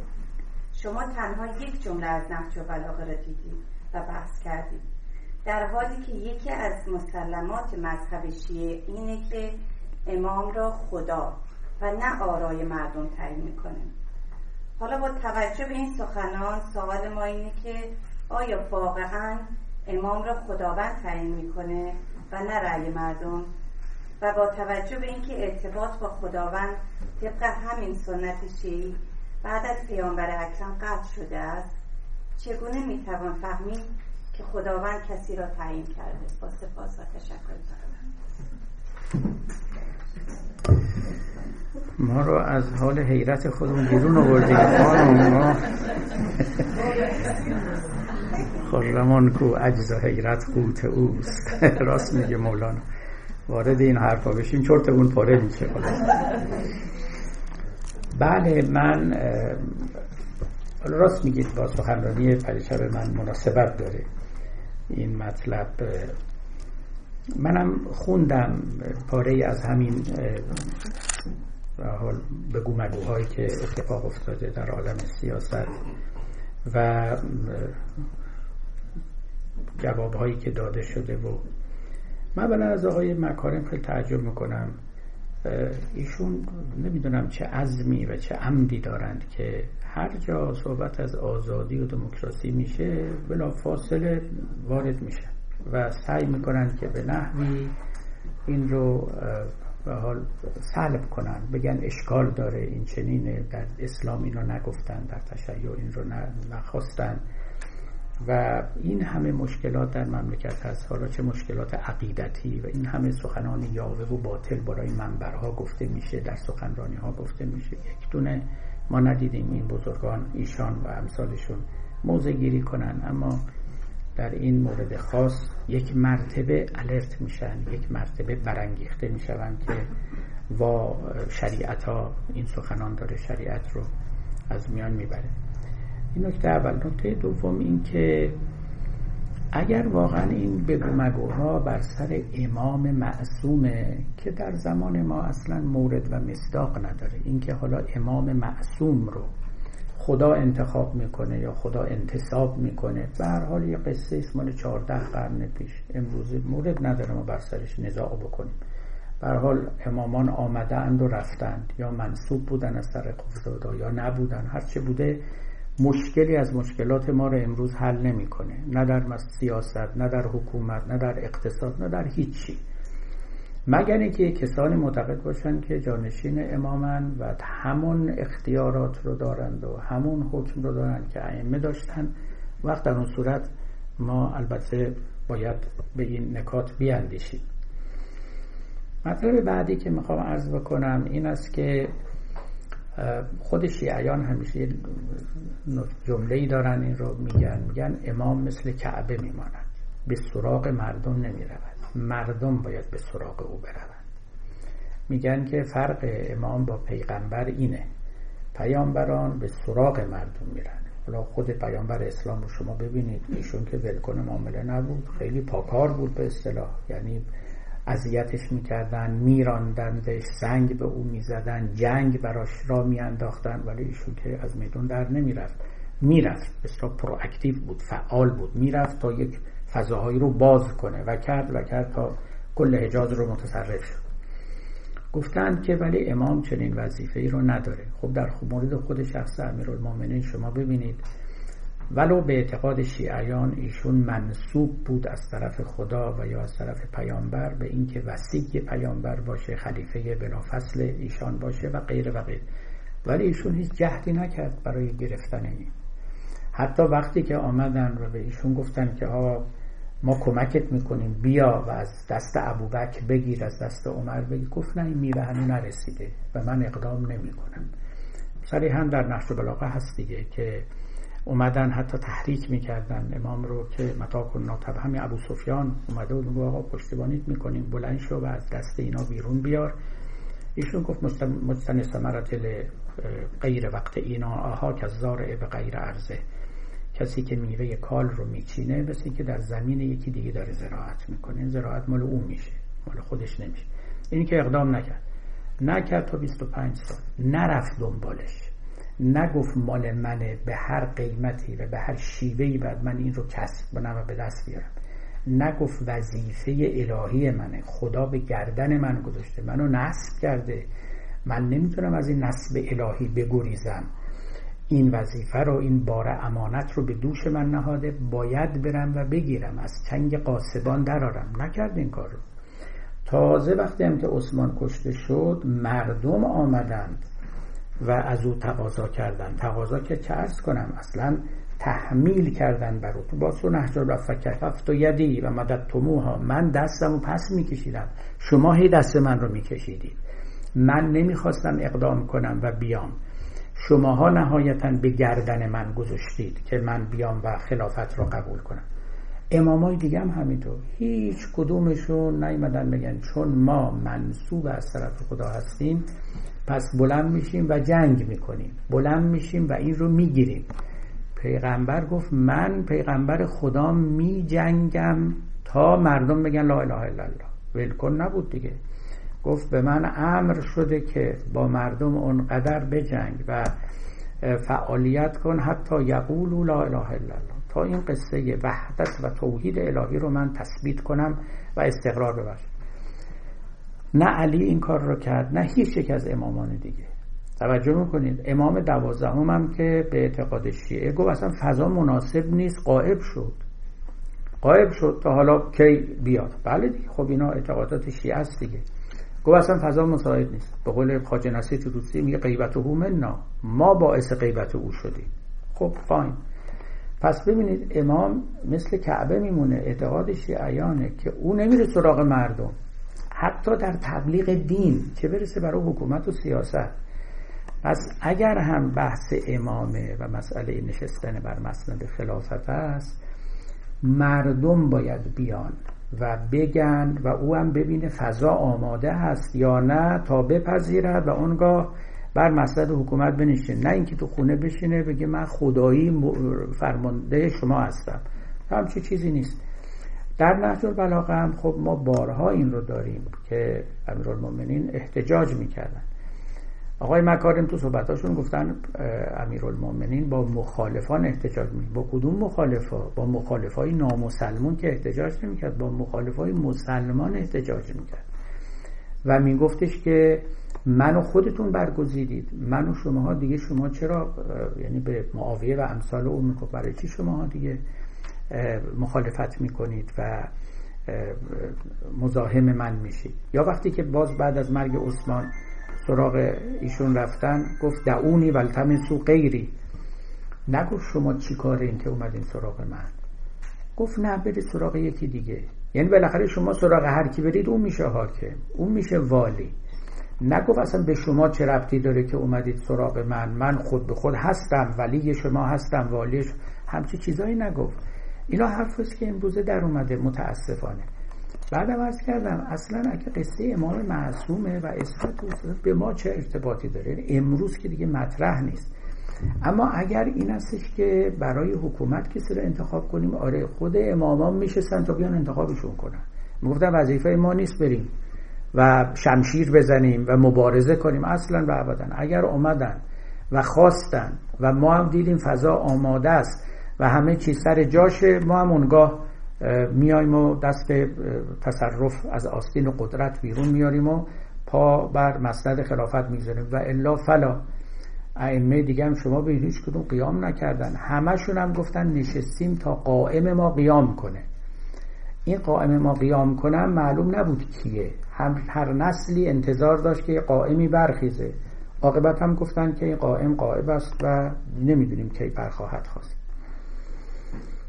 من البته اینم انتقاد دارم به آقای روحانی که واقعا لازم نیست ما در روزگار حاضر بگیم که ما مسئله دموکراسی و رأی دادن و پارلمان رو از علی آموختیم. ببینید در اون موقع این مسائل به شکلی که امروز مطرحه که مطرح نبود. این شیوه ها ما حد اکثر می‌تونیم بگیم اینا حرام نیست. اینا مخالف شرع نیست. این رو می‌تونیم بگیم و همین کافی است. مثل خیلی چیزای دیگه. پنیسیلین هم حرام نیست مخالف شرع نیست. از می شود سوار هواپیما شدن هم خلاف شرع نیست. حالا ضرورتی نداره ما بگیم حتما پیشوایان ما سوار هواپیما می شدن تا ما هم بشیم. نه. همین که ما می‌دونیم که پیشوایان ما چیزی برخلاف نگفتن اگه امروز هم بودن لاجرم سوار هواپیما شدن برای ما کافی است. یعنی ما مطمئنیم اگه امروز بودن نمی‌گفتم بازم بعد سوار شطور بشید بازم بعد سوار اسب بشید. می‌گفتم همین وسایل نقلیه امروز هم می‌تونید استفاده کنید. خب اینا ابزار دیگه دموکراسی پارلمانی و اینا هم جزو ابزار حکومت هم. آقای مکاره من اینطوری که خوندم در سخنانشون گفته بودن که آخر دموکراسی هم که دموکراسی نیست حکومت مردم بر مردم نیست. نصف به علاوه یک میان رأی میدن. تازه نصف جمعیتی که می‌تونن رأی بدن میان رأی بدن. بعدش هم از اون نصف هم نصف به علاوه یکیشون اگه رأی دادن میشه 25 درصد مردم. این نامش شده حکومت مردم بر مردم. خب از ایشون باید پرسید که شما چه آلترناتیوی دارید؟ همه می‌دونن که دموکراسی نقصان هایی داره. ما هم می‌دونیم. دموکراسی اختراع امروزی هم نیست. از یونان قدیمه. اختراع عرستوه نه اختراع افلاتون افلاتون مختلف استبداد بود. عرستو این رو طرح کرد. عرستو هم که طرح کرد؟ وقتی که دولت شهرهای یونان به وجود اومده بود. پنجاه و چند قانون اساسی رو عرستو از دولت شهرهای یونان به دست آورد. اینا رو رو هم ریخت و تئوری دموکراسی رو داد و اون کتاب سیاست خودش رو نوشت. با کمال تأسف حالا عرب های زمان پیغمبر که هیچی اونا بوی از این چیزا نشنیده بودن. نه بیعتشون همون دموکراسی یونانی بود نه قبیله های عربی دولت شهرهای یونانی بودن. بعدها هم که مسلمان ها دست به ترجمه زدن سیاست ارسطو رو ترجمه نکردن. با کمال تأسف Republic Plato رو افلاطون رو ترجمه کردن. یعنی اونی که درس استبداد می‌داد. نه سیاست ارسطو سیاست ارسطو نزدیک یه قرن پیش ترجمه شد به عربی توی مصر. حکمای مسلمان ما هم از این خبر نداشتن. و بنابراین تجربه است که تجربه است که خب در یونان قدیم بوده به طور ناقص امروز کاملتر شده. از چرچیل هم نقل میشه می‌گفت دموکراسی بهترین بد است. یعنی بده اما از بدایی دیگه بهتره. حالا شاید در آینده قصه بهتر بشه. نکته دیگری از حرف زیاده در این باب دیگه. نکته دیگری که باز الان به یادم میاد و فکر می‌کنم ارزش گفتن داشته باشه این است که خب حالا این دموکراسی نه. این نصف به علاوه یک نه. خب حالا چه راهی ما در پیش داریم؟ راهش اینه که هر از هر گوشه بلند شه بگه من خلیفه مسلمینم. همین آقای ابوبکر بغدادی از یه طرف در ایران هم که ما داریم ولی امر مسلمین در مراکش هم بنده بودم. اونجا آقای ملک حسن رو می‌گفتن امیر المؤمنین توی مکه هم که اونا خادم الحرمین شریفه. همینطور این طرف و اون طرف چیز خلفای همه جهان اسلام پدید بیان این راهشه. تو خود قانون اساسی ایران نوشته که رهبر و ولی فقیه باید ایرانی باشه. اگه می‌خواد جهانی باشه یعنی برای تمام امت اسلام باشه که ایرانی بودن دیگه یعنی چی؟ ایرانی بودن یعنی چی؟ بنابراین وقتی که ما پذیرفتیم تو خود قانون اساسی ایران که دولت ملت مطرحه یعنی به اصطلاح نیشن استیت به اصطلاح امروز مسئله ملیت واردش میشه دیگه اون بحثای امامت و نمی‌دونم خلافت مسلم اینا همه میره کنار. اما چون فقه ما رو اینا کار نکرده از این سخنان این چنین هم گفته. ولی اونچه که به نظر من میاد بیش از همه این سخنان امثال آقای مکارم مخالفت با آزادی است. هیچ چیز دیگری نیست. تش اینه. منتها هر دفعه به یه بهانه ای و به یه شکلی اینها رو بیان می‌کنن. آخرش اینه که یه روزی بیان بگن آقای مکارم شما پولایی که مردم می‌گیری شفاف اینا رو گزارش بده. اینه دیگر من یه مصداق خیلی ساده شو دارم بیان. شما این همه خمس و وجوهات از مردم میگی. اینا رو شفافش کن. کجا مصرف می‌کنی؟ چقدر به دست شما میاد؟ من یه وقتی در نوشته های خودم اینو آورده بودم. گفتم آی مومنین که خمس می‌دید به این آقایون و اینا رو نایب امام زمان می‌دونید خب بریم بگی شما اینا چیکار می‌کنید این پولا که ما به شما میدیم؟ یه گزارشی به ما بدید. ما هم حرف داریم راجع نسبت به خرج کردن اینها. این چنین نیست که هرچی به ذهن شما رسید. اینا میترسن از اینکه چهار تا روزنامه در بیاد آزادی توش باشه که راجع به قوم راجع به رفتار این آقایون چهار تا کلام حرف توش نوشته بشه. من یکی دو تا انتقاد کردم راجع به مسائل روحانیت. رفته بودم یه قوم. دوستان روحانی من درس می‌دادم من در قوم. یه طلبه. همین فلسفه دین درس می‌دادم. اینا یه روز به من گفتن که حالا خوب نیست که میان شما و آقای مکارم شکرابی باشه و بیا با هم بریم و پیش ایشون و بالاخره سلواتی بفرستیم و صلح و صفایی بشه و گفتیم باشه. ما رفتیم پیش ایشون و سلام علیک و گفتگوهای شد و خلاصه حرف این بود. آقای مکارم برگشت به من گفت فلانی. به همین صورت. خب تو این انتقادایی که داری بیا به خودمون بگو. چرا میری تو می نیستی ببینید این یه نکته مهم نیست.